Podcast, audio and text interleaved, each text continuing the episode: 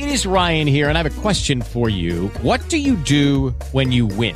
Like, are you a fist pumper? A woohooer, a hand clapper, a high fiver. I kind of like the high five, but if you want to hone in on those winning moves, check out Chumba Casino. At ChumbaCasino.com, choose from hundreds of social casino style games for your chance to redeem serious cash prizes. There are new game releases weekly, plus free daily bonuses. So don't wait. Start having the most fun ever at ChumbaCasino.com. No purchase necessary. Group. Void were prohibited by law. See terms and conditions. 18 plus.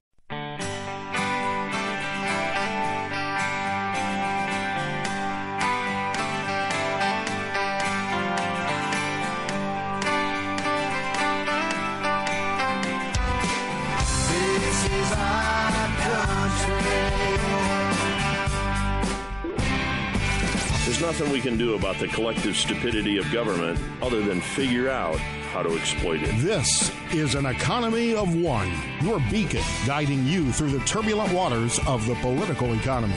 The market no longer is the invisible hand of mutual gain, but the choking grip of political self interest. Liberty is not given, it must be taken. Let's take it back together today.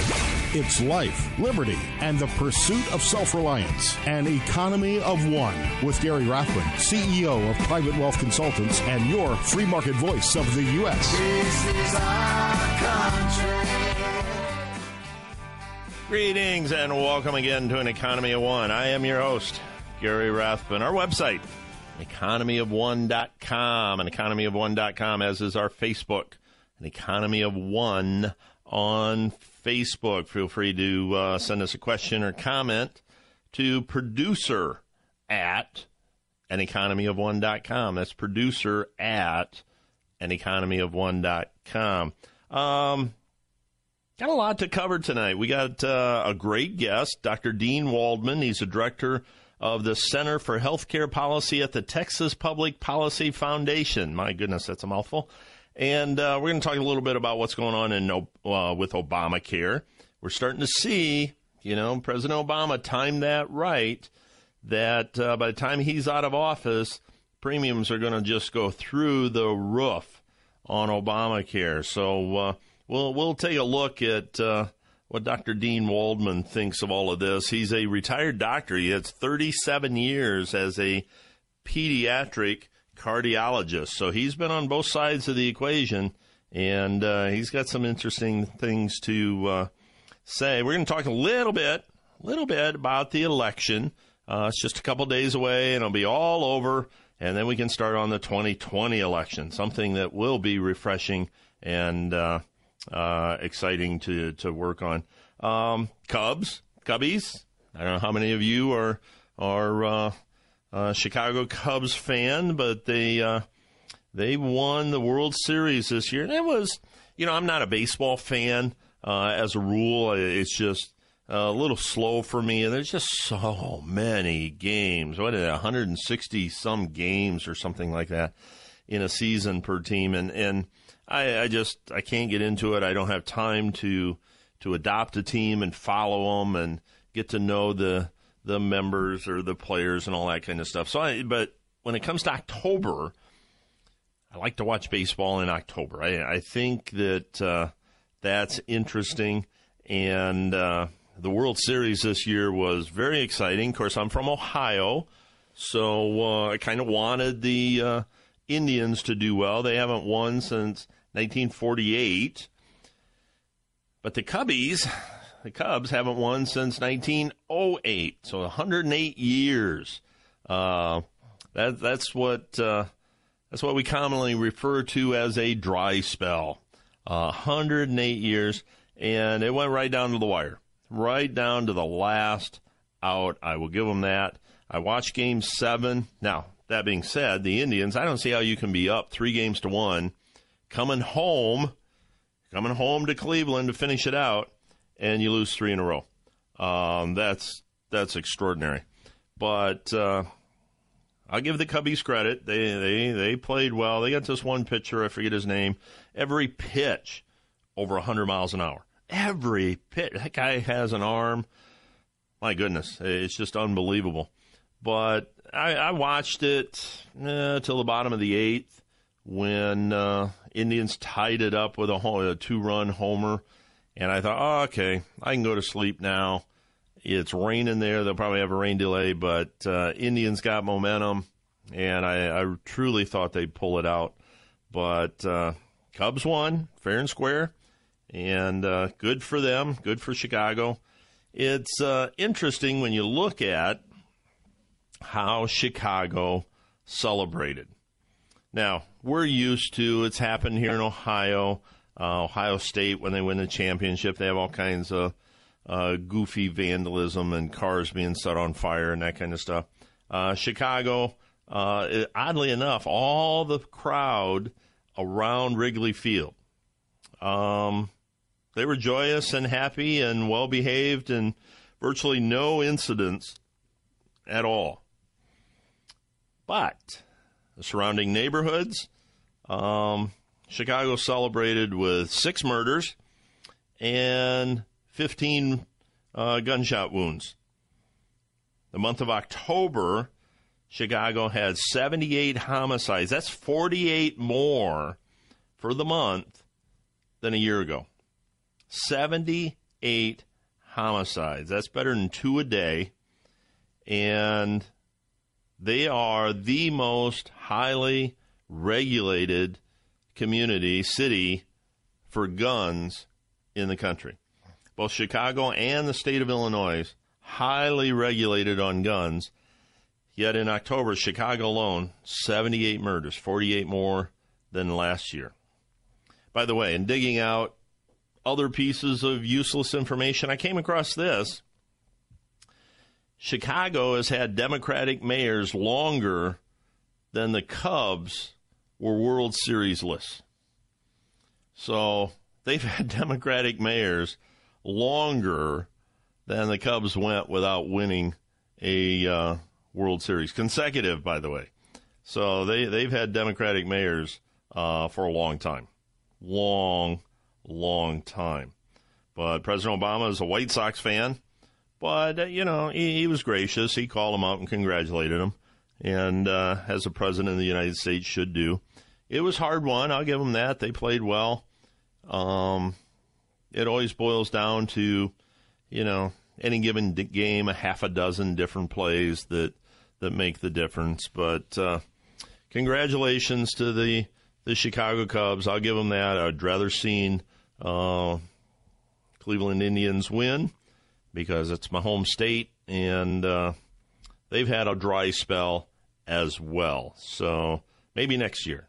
Maybe next year. They played a good season A couple days away from the election, so we're going to talk about that in a few minutes. But I had the privilege of of uh, being interviewed on a national show uh, this week to talk about private property, and it got me thinking a little a little bit more about private property. So I thought I'd spend a couple minutes uh, with you tonight talking about my thoughts on private property. And going into this election, I want you to think about this. We've only got a day or so before we vote, but think of which candidate is more likely to protect private property rights versus which candidate is more in favor of government control over your property. Now, one of the common mistakes people make is when you say private property, they think of what we call hard assets or real assets, meaning land, uh, your home, buildings, uh, that kind of stuff. But private property really is everything about you. So your thoughts are private property, your speech is private property, your ability to earn a wage, private property, your ability to negotiate that wage is private property everything around you is private property. In fact, I would contend that all rights that are protected by the Constitution boil down to one, and that's private property. Without private property, you cannot sustain yourself. You cannot live. If you believe you have a natural right to your life, then you have to support private property rights. If you feel that it's up to the government to guarantee your life, to sustain your life, um, then you have no rights. None.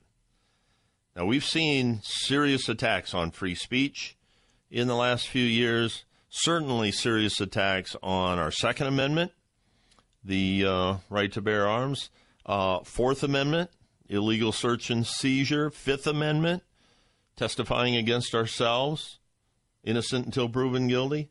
Uh, we, we've seen attack after attack after attack on our constitutional rights, and it boils down to private property. Remember, we talked about earlier this year the EPA changing the language in their regulations and took out the word navigable when it comes to water that they are over, that they have jurisdiction over. They took out navigable. Well, by taking out the word navigable, that means virtually any any water anywhere they have jurisdiction over. That's your property rights. Now that does relate to real estate. It does relate to a hard asset, a real asset, but it illustrates the attack on your rights and liberty. Minimum wage. Both candidates want to increase the minimum wage. That is an attack on your private property. Your right to negotiate for on your behalf with a potential employer.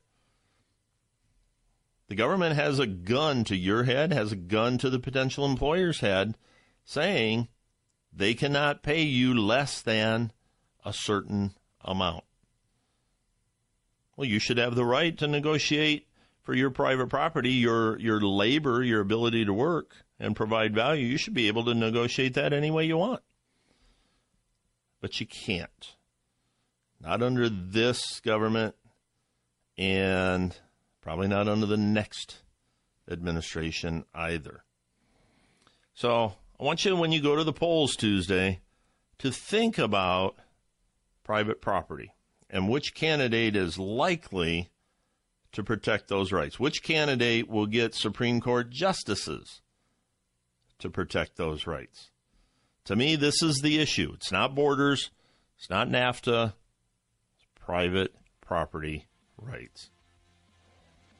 Speaking of election, coming up next, we'll talk about the election and uh, uh, some of the changes that's happened the last week and what some of the other people are saying about the outcome. We'll talk about that next.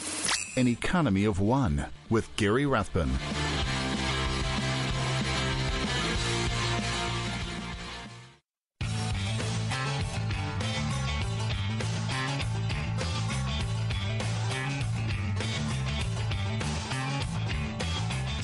Back to An Economy of One with Gary Rathbun. Coming up in a little bit, Dr. Dean Waldman, Director of the Center for Healthcare Policy at the Texas Public Policy Foundation. Retired pediatric cardiologist will be joining me. We're going to talk about some of the stuff going on with Obamacare. And a little bit later in the show, we're going to talk about uh, my recent experience with uh, med- uh, medical care. I had a little uh, discussion between my hand and a uh, table saw that uh, didn't end real well, but uh, had an interesting experience uh, getting it fixed. So I'll share that with you uh, a little bit later. A couple days now, uh, we're going to have the election, and we, everybody I talk to, every person I talk to is experiencing an unprecedented election fatigue. I'm just tired of it. I'm tired of it. Now, it's critical that even though you're tired of it, get out and vote anyway. Get out and vote anyway. Take a friend. Be committed. The country is dependent upon it. Now, I have, I, you know, the, the last, what, five, six, seven presidential elections have been deemed the most important election of our history, most important election of all time. And, and I understand why people say that, but this one, uh, I believe they're right. I believe they're right with all of the stuff out there on Secretary of State Clinton. I don't see how the choice can not be clear. Um, my goodness, with the FBI coming out on uh, new emails, um, the foundation probably facing an indictment, uh, all of this stuff, how can you vote for that? I just don't get it. But it's interesting because there was a survey out this last week that said 35% of federal workers may consider leaving their jobs if Trump wins. And my first reaction is great. That'll reduce the workforce of the federal government by 35%, and uh, Trump won't replace them. Got to cut the fat out. Got to get lean and mean on the federal government. And uh, now, you and I both know none of them are leaving. None of them are leaving. Where else can they get paid what they're getting paid, get the benefits that they get in the private sector, never get fired, never do anything? That's why they're called government employees, not government workers. And retire young with a full pension. Where else can they do that? They can't do that in the private sector. In the private sector, you got to provide value. You got to earn for your employer more money than what the employer is spending to have you there. Federal government, you don't. You don't have to produce anything. You can sit on your butt, do nothing all day, pretend that you're doing something, pretend you care, pretend you have a serious job, and uh, go home at four o'clock without a care in the world and keep your job. Can't do that in the private sector. Can't do it. Just absolutely cannot do it. Now, if Hillary wins, it's less severe.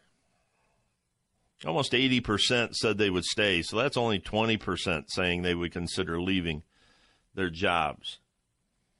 So it's a big difference. So they know that Hillary is status quo. They know that she is all for big government, and uh, they feel safe and secure. The other aspect of this, how many times have we seen this now that Hollywood celebrities say they're going to leave if Donald Trump wins? And once again, just like the federal employees, my reaction go ahead. Go ahead. See how much money you can make doing what you're doing in this country in another country. Go ahead, share. Whoopi Goldberg, Samuel L. Jackson, Jon Stewart. Uh, there's there's dozens of them that say they will leave the country if Donald Trump wins. Reverend Al Sharpton says he'll leave. Molly Cyrus, who cares? Um, George Lopez. I mean, you know, who cares? uh, why they think saying that means anything to you and I is incredible to me. It's absolutely incredible. It's going to have the opposite reaction that they think it's it's going to have. You know what? That makes me want to vote for Trump if they're going to leave. We had that in the last election.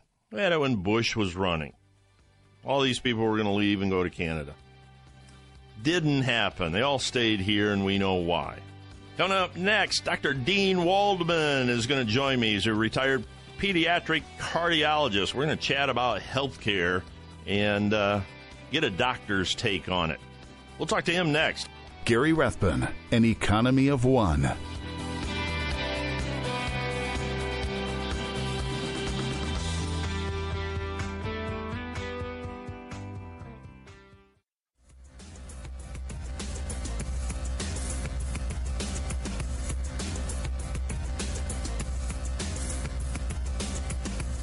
Back to an economy of one with Gary Rathbun.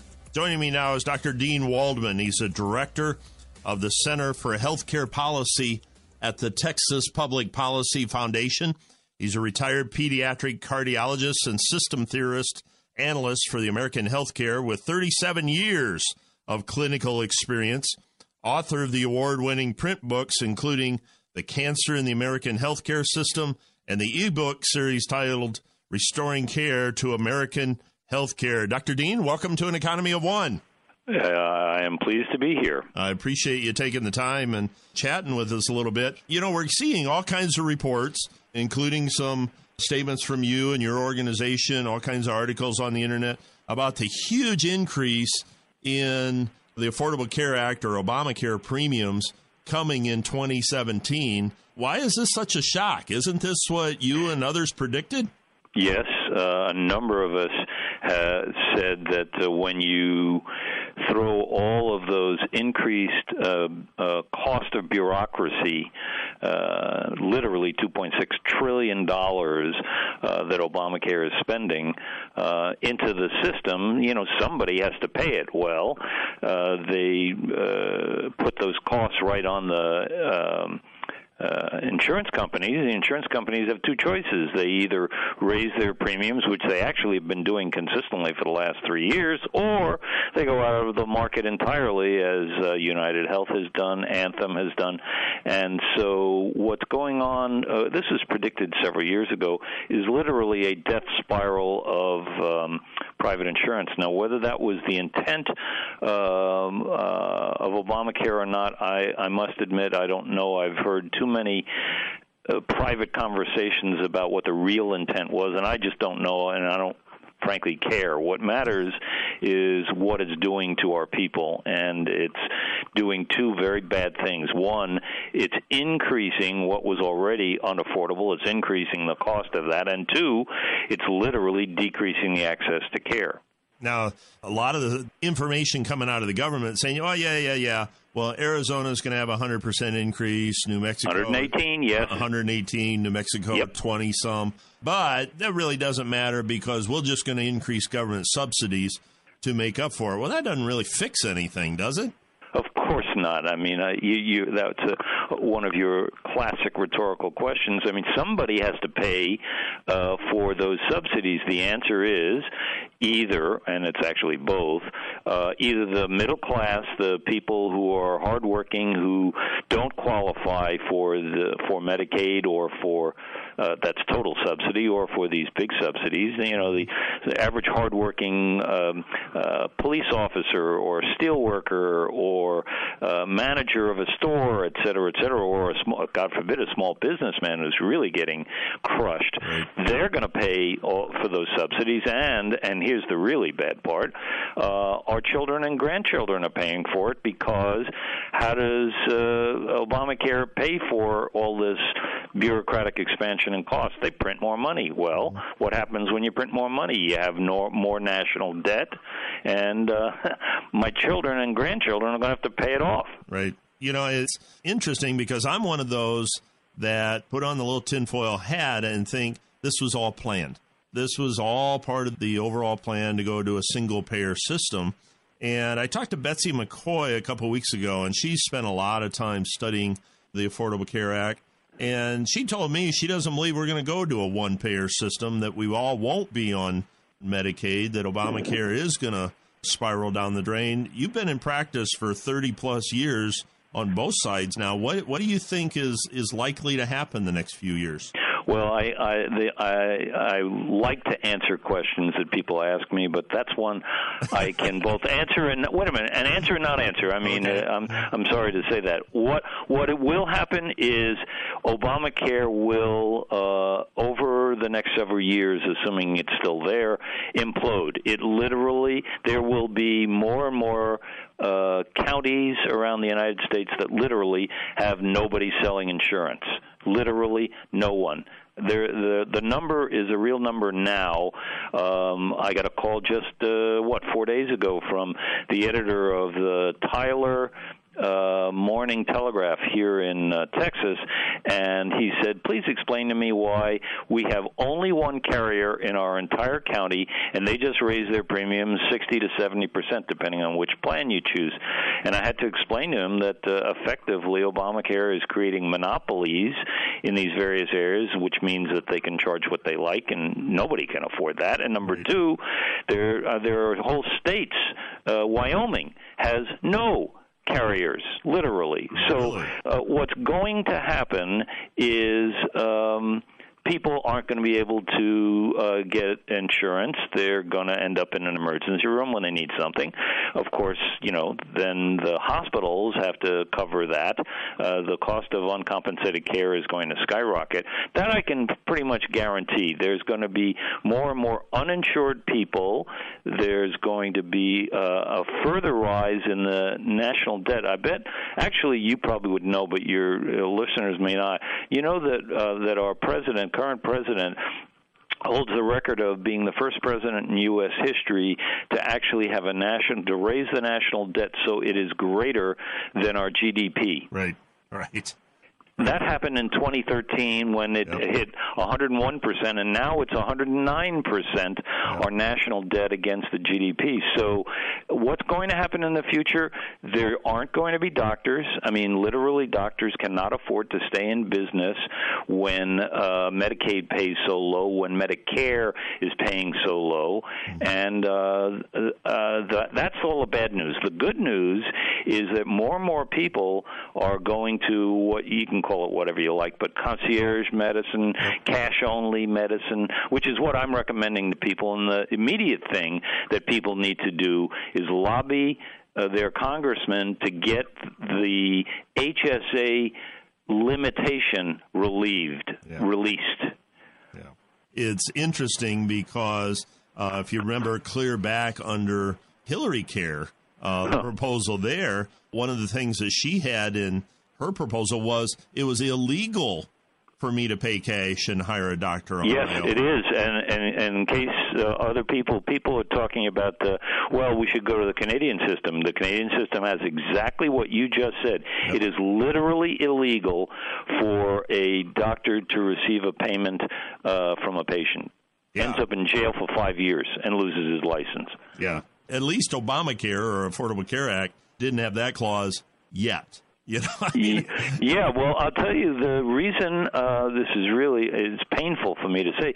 The reason I uh, uh, stopped clinical practice. I love taking care of children. I mean, I'm a pediatric cardiologist, and I used to smile getting up in the morning, even with the sickest kids in the world, because they're cute and I can take care of them and I can do good things. And you know, and meanwhile, Obamacare gets passed and then uh, approved by the Supreme Court, and now it has the uh, Independent Payment Advisory Board that literally can tell me what I'm not allowed to do for my patient. Right.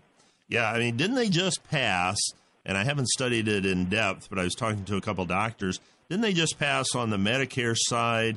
Forget what it's called, like results-oriented compensation. Yeah, they they did that, and here's the problem: the result that they're talking about is saving money. Right. right. It's like right. the accountable care organization. You know, you say, "Well, that doesn't isn't that a good idea?" And I'm going, "Yeah, if if it were accountable to the patients, right. but it's not accountable to the patients. It's accountable to the budget." Now, it, So I'm pessimistic. I, I uh, I'm pessimistic in general, but I got to tell you, um, I don't know where your uh, station is out of, but here in Texas, uh, I, I got to tell you, I love these people. The the Texas legislature is just plain. Um, I wouldn't say they're nonpartisan because, of course, they have Republicans and Democrats, but Sure. they're much more problem oriented than uh, Congress is, God knows, and some of the other states I've been in. They they'll look at a problem and say, hey, you know, if that's not uh, Democrat orthodoxy or the Republican platform, but that's the right thing to do, then I'm going to do it. Yeah. We live up in uh, Northwest Ohio. The show is carried uh, nationwide via Radio America. But I, I told my wife, I don't know, maybe a year or so ago, we need to buy some land in Texas in case you guys secede from the Union. You'll let us in. So, Well, uh, I'm telling you, the, the, this this state is really uh, part of the reason I took the job here. Uh, uh, I left uh, New Mexico um, and took the job here because I really think Texas has the chance and the power, economic power, to actually basically say to Washington, no, we're not going to do it your way. We're going to do it our way, and our way works better, and we don't need to pay you uh, several billion dollars uh, a year for the privilege of putting the name Medicaid or something on a program. We can take care of our own people. And the truth is, I think we can. yeah, I, I think so too. And we got a lot of clients in Texas, and they seem to have that that truly American spirit. You know, where It wa- uh, yes, and it really, you know, uh, I hate to go back that far, but if you go back to Alexis de Tocqueville and his his great books, Democracy in America, the thing he talked about more than anything else was that the American people just didn't seem to see limits or restrictions or constraints. If there was something there, they would go under it, over it, around it, through it, whatever it took. If you want to get there, they'll get there. And and we've a lot of us have lost that. It's like, oh well, we can't do it, or you know, the government won't let me, or you know, I don't have an. They tell me all the time in, in the hospital. They used to tell me all the time. Well, the budget won't allow that. And my response to that is, excuse me, your job is to figure out how to get the resources so that I can do what I need for the patient, not I have to do what the budget will allow me to do for the patient. That's a very different statement, and uh, I think that uh, that spirit is still alive and well here in Texas. But I worry that there are large parts of our country that feel entitled, and uh, you know, California. I spent 15 years in California, and you know, you know what's going on with their pension plan. So. Uh, yeah. I mean, uh, and that directly affects health care. Um, and I, uh, I, I love it here. I got to tell you, I'm, I feel released. Well, you know, and I, I, I agree with you. And I think uh, a major part of the equation is 50, 60 years of government public education has kind of beat that uh, entrepreneurial, that self reliance, Yes. that independent spirit Yep. out of people. And, Yeah, uh, I mean, we are now teaching people that orthodoxy is the way you think, rather than think for yourself. Yep. Yep. Absolutely. So we've been speaking with Dr. Dean Waldman. He's a director of the Center for Healthcare Policy at the Texas Public Policy Foundation, the retired pediatric cardiologist and system theorist analyst for American healthcare with 37 years of clinical experience. Dr. Dean, this has been a real treat for me. Uh, it's first time we talked. I hope we can uh, tap you on the shoulder again soon and continue the conversation. I would love to do that, and I wish you and your people good luck. Uh, I, I am still a, a strong Midwesterner. That's where I uh, went to school and grew up, and so forth. And uh, uh, yay, Ohio! Well, thank you. I appreciate it. We'll talk again soon. Up next, I had a up close and personal experience with our healthcare system this last weekend. I'll share that with you next. An Economy of One with Gary Rathbun.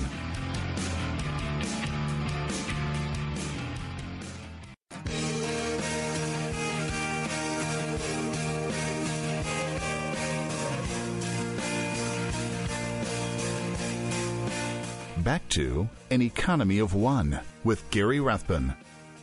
It's interesting to see the reality of Obamacare start to sink in nationwide.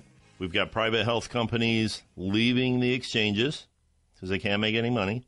We have premiums literally going through the roof. Everything we predicted that was going to happen is happening. Long lines, procedures not getting done, getting deferred. And of course, the government comes out, government apologists, if you will, and said, yeah, oh, yeah, okay. Arizona's going up a hundred and some percent. Colorado's going up significantly. All these states, yeah, okay, yeah, we understand you're going to have fewer doctor choices and uh, fewer options. But hey, uh, government subsidies will will mitigate all of that, and you won't really experience a uh, 100% increase in premiums. You won't experience a 50% increase in premiums. And this illustrates exactly the the ignorance, the economic ignorance of these people because that money's got to come from somewhere. It's got to come from somewhere. This has been a royal disaster. Now, I contend, like I said to uh, Dr. Waldman, I contend that this is all part of the plan to get us into a single payer system. Make it so bad, just another Cloward Piven strategy, overwhelm people, make it so bad that Medicare, everybody going on Medicare from birth to death, is a better option than what people have now under the Obamacare rules. Now, I've talked to Dr. Betsy McCaughey, who's kind of a national expert on Obamacare, and and she says that she doesn't think we'll go to a one payer, that Obamacare will collapse in and of itself, in on itself, and we'll go back to a our, our old system, only uh, updated and better. Better competition, uh, being able to, to uh, provide services and stuff across state lines and compete across state lines. That we're going through this cycle of collapse of the healthcare system, and we will come out the other side with a a better private system. I hope she's right. I hope she's right. Now, I mentioned earlier uh, this last week I had uh, uh, my finger had a little discussion with a table saw uh, that didn't turn out real well, and uh, I went to a uh, an emergency room here in Toledo. That's a standalone emergency room. It's a Mercy Emergency Care. And I'm a control freak. I, I don't do well in hospitals, and someday I'll share some of my hospital stories with you. But uh, I don't like being in thing in places where I don't control everything around me. And if there's one place where you uh, are that you can't control anything, it's the hospital. They control everything. And uh, but I got to tell you, I got nothing negative to say about my experience at the Mer- uh, Mercy Emergency Room. No negative things to say. From the moment I walked in, there was somebody taking care of me. They, uh, I was never alone. They uh, took X-rays. They took medical history. They took blood pressure. Um, all this kind of stuff, and eventually numbed it up and sewed me up. Took five stitches tore the nail up really well, split my finger. But uh, not once was I not being attended to in some form or fashion in the process. And it wasn't until, and this was what really impressed me, it wasn't until I was all done, my finger was sewn up, and it was bandaged, got my pills, antibiotics, didn't take any pain pills. Um, only then did someone ask me for my health insurance card to pay for it. Up until then, nobody asked me how I was going to pay for it. And uh, now maybe I come across as being able to pay for it, and they weren't too concerned. Nobody said they recognized me from the radio show, so uh, Uh, I'm pretty sure they didn't know who I was. But it was very, very good experience. I would hate to see all of that go away under a one payer system. I would hate to have those doctors and nurses and attendants and x ray techs and all that kind of stuff to simply be a government employee and not really care about the care they were giving. It was a good experience as good as getting your finger caught in a table saw and having five stitches in can be a good experience. But I, I was just impressed. They cared. Um, I'd like to think that there's more of those type of people in the system than people who don't care. That you're just a number and they want to get their money. I've been in situations not like that, but in medical facilities where 20 people ask me how I'm going to pay for it. They don't ask me how I'm feeling, ask me how I'm going to pay for it. So this was a good experience. Uh, little word to the wise. Take it from me. Don't stick your finger in a table saw if it's running. Uh, that's that's never a good situation. So uh, we'll heal. I'll play the violin again someday, and uh, we're in good shape. I want you to have a great day. Be an individual. Be self reliant. Be an economy of one. I'm Gary Rathbun. We'll see you next time. This is our country. The views expressed on this program do not necessarily reflect the views of this station. Listeners should consult their own financial advisors or conduct their own due diligence before making any financial decisions. Private Wealth Consultants is an SEC registered investment advisor.